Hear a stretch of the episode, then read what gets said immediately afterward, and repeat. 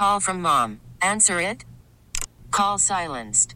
Instacart knows nothing gets between you and the game. That's why they make ordering from your couch easy.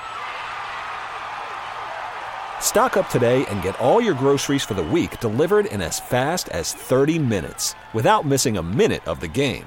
You have 47 new voicemails. Download the app to get free delivery on your first three orders while supplies last. Minimum $10 per order. Additional terms apply. Jesse Newell joins us from the Kansas City Star in Las Vegas. Jesse, how are you? Doing great, guys. How about you? We're doing well. So, uh, covering a Super Bowl in Vegas. That's uh, you're out there for a long time. How do you uh, discipline yourself to keep your eye on the ball, so to speak, and not uh, not go into those blackjack rooms? Yeah, it would seem uh, it would seem tough. I know that uh, I think Patrick Mahomes has already offered the rest of his team the ability to come back later if they win the Super Bowl. Like, don't party this week or do crazy things this week. You know, if you win the Super Bowl, he'll he'll bring you back. You can have a good time and not worry about anything else.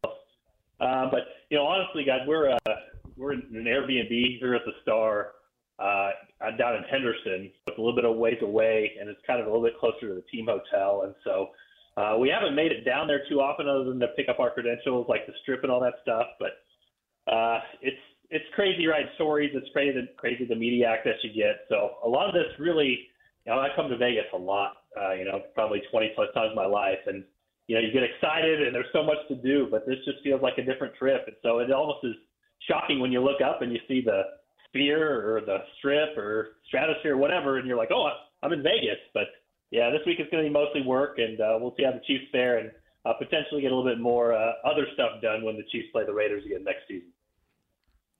Seems like, uh, and, may, and it may be just proximity because we here are, are closer to the Chiefs, uh, but it seems like the Chiefs are getting a lot of the talk uh, and most of the press and the publicity, but the 49ers are actually favored in this game, or at least they were the last time I checked yesterday. So, how do you kind of uh, reconcile the, those two things? Are the 49ers kind of purposely staying under the radar, or is that just how uh, the coverage is going this year?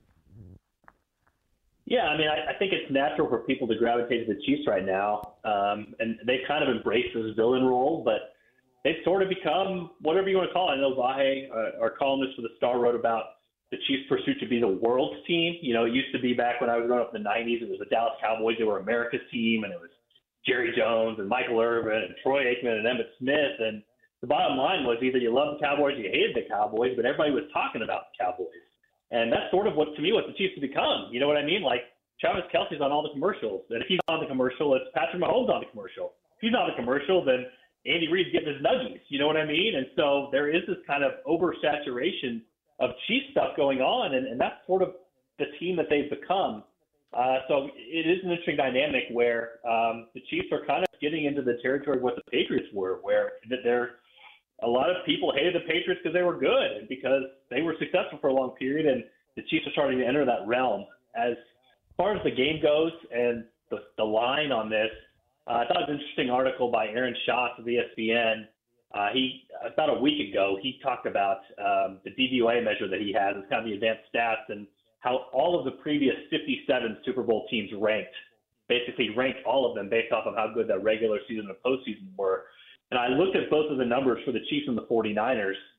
If the 49ers win the Super Bowl, they'll rank around 13th or so as far as Super Bowl winners of all time. And if the Chiefs win, they'd rank about 50th or so. Um, and that speaks to the regular season that both these teams had. The 49ers regular season was much better. And over the course of the year, they were a much better team than the Chiefs were. But the reason this line is so slim and the, and the reason that you know a lot of us think that maybe it's even the wrong direction is how the Chiefs have played lately and the fact that they have Patrick Mahomes. And he has played three of his best games of the season in the last three games. Can he do it for a fourth time?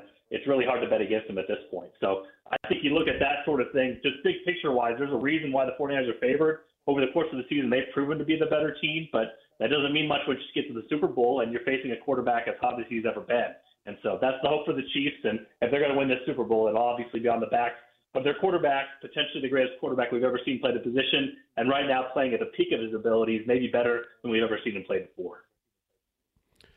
Jesse Newell with us from the Kansas City Star, Chiefs and 49ers coming up in the Super Bowl on Sunday. So you're in Las Vegas, the glitz and glamour capital of America. Uh, there's so many things you mentioned about why the Chiefs are so notable, and we haven't even mentioned what I believe is the reason they're, they're this notable. The biggest reason is because of Travis Kelce's relationship uh, with Taylor Swift. She's going to get on a plane and come from Tokyo uh, to make it in time for the Super Bowl on Sunday. Uh, how much of the disdain for the Chiefs, even though it's hard for me to even fathom it, because they're a boyfriend and a girlfriend, from everything I can tell, uh, how much of this uh, added notoriety do the Chiefs welcome? Do they welcome it? Do they wish it wasn't there? What's what's the overall attitude about the about this from the Chiefs? Yeah, I mean, I, I think they absolutely welcome it. Obviously, the NFL does, and you guys probably saw a couple days ago. Roger Goodell had his you know yearly press conference, and the most questions he got on any topic was Taylor Swift. I mean, the NFL is is loving this notoriety. It's it's really fascinating. We were talking to Clark Hunt yesterday, Chiefs team owner, and I asked him about you know the, the Taylor Swift effect and he talked about he goes to places and you know there's people that come up to him and say, hey, I, I was never really a football fan, but now my eight and ten year old want to know girl, you know, girls want to know when they're playing because maybe Taylor Swift will be there. Maybe we can watch this thing together. And so, I mean, for the NFL, for the Chiefs, it's brought a whole new level of um, notoriety, of attention uh, that they didn't have before. And you know, I can speak to this. I mean, I thought that the Chiefs were a big deal around these parts. And then I see some of the traffic numbers that things do when we write about Taylor Swift, and it's a whole different dimension. I mean, I mean, she is on her own stratosphere compared to the NFL and the Chiefs. And, and we're talking about the NFL is pulling in 60 million viewers uh, in a 200 million or 300 million you know person country um, for their AFC Championship games, and, and going to be even probably double that coming up in the Super Bowl. So, yeah, I mean, at the end of this year, I, I wouldn't have anticipated that Vanity Fair would come calling for an interview with Jesse Newell to see what his thoughts were for some sort of entertainment piece. But uh, that's sort of how this thing has landed. And so I think the Chiefs embrace it. Obviously, Travis has had to embrace it with all the media stuff going on.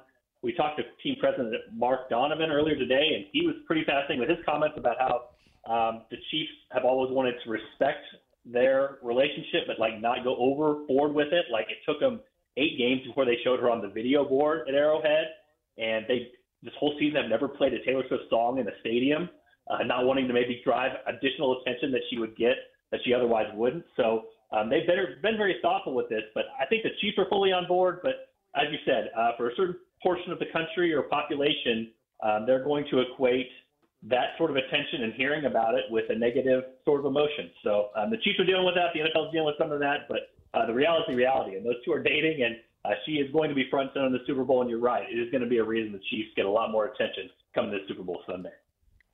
I have to follow up on that, Jesse, because you talked about uh, getting the, the call from Vanity Fair. How much of an audible – uh, if at all. I don't know how many other people are cut necessarily covering the Taylor angle, but I mean, it's not just that they're in a relationship. Now it's like the relationship itself, right? They're kissing on the field. Taylor's whispering sweet nothings. Travis said something like, I've never loved anyone more. And people eat this up, right? I, I know it's not just Taylor fans, they're football people too. So do you feel a responsibility to uh, take us inside of that relationship in some ways? Yeah, it was it was weird early season to kind of figure out how to put your arms around it because uh, I still I'll always remember we went to the Jets game and uh, in New York, you know, it's already New York's a big deal. Like there's other stuff going on in New York, and uh, we're in the press box and we're told Taylor could be walking by because that's where the owner's suite is, and like, you know, what do we? It was still new. What, how do we cover this? But like, are we supposed to take photos of her as she goes by? Like, are we paparazzi? Or are we supposed to report that she's there? Like, what? How do we deal with this thing? And then I mean, we were told like the New York Post had sent a couple reporters of their entertainment reporters to the game, like not sports reporters. They sent entertainment reporters in case Taylor Swift showed up. And so, yeah, that is the sort of scale we're talking about here, where uh, you know, I can tell you from our traffic, people can say that they don't want to read it and they don't like it or whatever. And I can just tell you definitively from our traffic numbers that it's, it's not true. People do care about this stuff and uh, obviously uh, like to know what's going on. I mean, sort of a, an interesting subplot to this has been our side story has been like every week she shows up wearing something different. And a lot of times that merchandise is clothing that is made in Kansas City at a shop that maybe is down the street from where you live, or maybe you drive by work every day, and, and that's somebody you know, your neighbor. So uh, this has kind of taken a a global phenomenon, global superstar, and turned it into a very local angle to people in, in this part and in Kansas City. So uh, yeah, there has been some struggle to know how to deal with it. I know our Pete Grathoff, he's working actually uh, floor below me right now, writing some stories up for the Star, and, and Lisa Gutierrez. They've done a great job of kind of remaining uh, sort of on that beat, if you will. But there's been a lot of attention, and there has been sort of um, a time where we've kind of had to get our arms around exactly how to cover this thing. But uh, yeah, there's we know there's attention, and we know that the people are care about these sorts of things, and there's lots of stories to tell about Taylor Swift, just as there are about the Chiefs. Uh, Jesse Newell with us from the Kansas City Star. Let's get to the game. Uh, what do the Chiefs have to do uh, to win? And what do the 49ers have to do to win?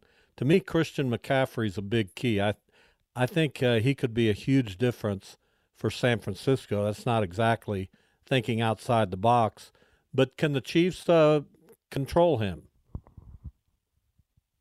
Yeah, so I think you're onto something there uh, for sure, Bob. I mean, for one, you just start with this. The big advantage the Ravens had over the Chiefs is they could run the football and the Chiefs struggled to stop the run. And then what happened? The game got away from the Ravens and they panicked. You know what I mean? So you come into this game. What is the big advantage that the 49ers have over the Chiefs? The 49ers can run the football. The Chiefs struggle to stop the run. And, and this turns into a game like within a game. You remember the Super Bowl last year where there were so few possessions because the Eagles held the ball and they just kept running clock, and it felt like they had the ball forever in that game, and and that's really where this could get away from the Chiefs. And so McCaffrey's a part of that. The other part I, I would mention to you guys is Steve Spagnuolo has been so good at blitzing this year. He brings it from all angles, from all positions, and there's a lot of different ways to beat the blitz, but one of those ways is basically just to dump it off to the, the guy that's come leaking out of the backfield.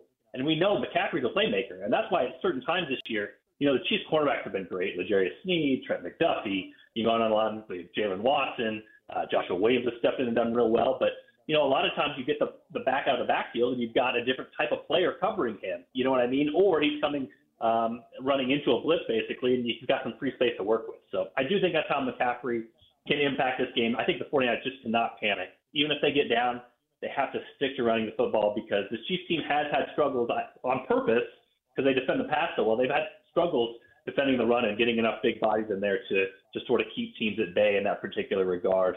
And then offensively for the Chiefs, I mean they're facing a really good defense, but it's just a matter of can Mahomes continue to play like he's been playing. I mean he's had if you look at Pro Football Focus, no turnover worthy plays in the playoffs. He's not put the ball in danger. He's made great decisions on third downs. He's scrambled when he's had to. But that's really been the big difference between the Chiefs offense now and a few weeks ago is they kept making huge mistakes a few weeks ago and then they got the playoffs and completely have shut the turnovers off and have not made negative plays. So uh, for the Chiefs, you're relying on Mahomes to be Superman again, but the last three weeks he's been Superman. So uh, uh, he's got to pack his cape and be ready. But if he plays a really good game, then you still have to like the Chiefs' chances. Maybe pull this one out, just like they did a year ago when their quarterback played amazingly and then was even less healthy than he is right now.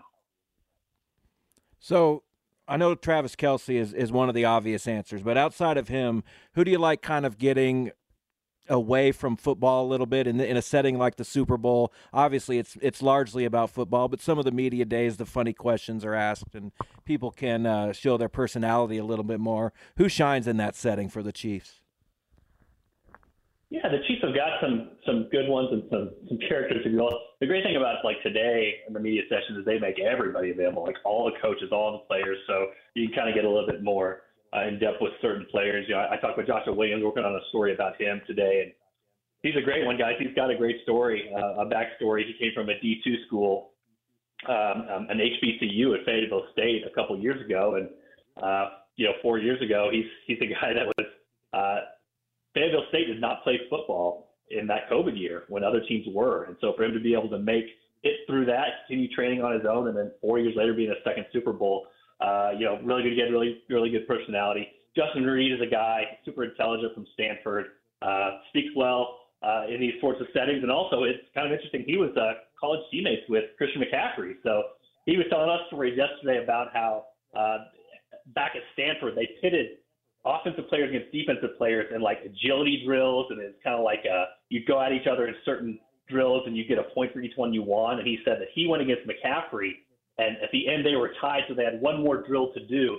And Christian McCaffrey beat him in that. He said he's never let him live it down. That uh, that was the one player he couldn't beat in these uh, sort of team-based war drills when it came to Stanford. So uh, guys like that. I mean, and I mean you have to mention Mahomes. I mean Mahomes is just he's great in these settings. He's he's personable. He's down to earth, and uh, it's it's pretty amazing that the Chiefs not only got an, an all-timer in that, but uh, a person who is up for the Walter Payton Man of the Year award and will win it one of these years because of what he does not only on the field but off the field as well. So they do have some good representatives um, when, when you have the microphones in front of them. And I think the other part you have to mention is they're used to it by now. I mean, this is not a new thing for the Chiefs to be at a Super Bowl media day. They're very comfortable in their own skin here, and I think you're going to see that throughout the course of the rest of this week. And as they prepare for the Super Bowl, if there's one advantage they do have, just like last week in the AFC Championship, they've been here before, and they're the team that understands these circumstances. So if there's something to glean from that, the Chiefs definitely will.